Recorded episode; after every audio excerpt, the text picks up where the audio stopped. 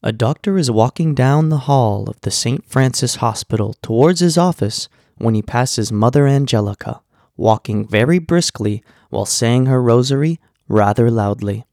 His associate, a psychiatrist, comes around the corner next and he asks them about this.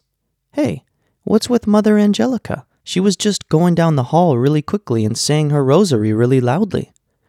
Ah, said the psychiatrist, I just told her that she was pregnant. My God, is she? replied the doctor. No, no, no, no, no, of course not, said the psychiatrist. But it sure cured her hiccups.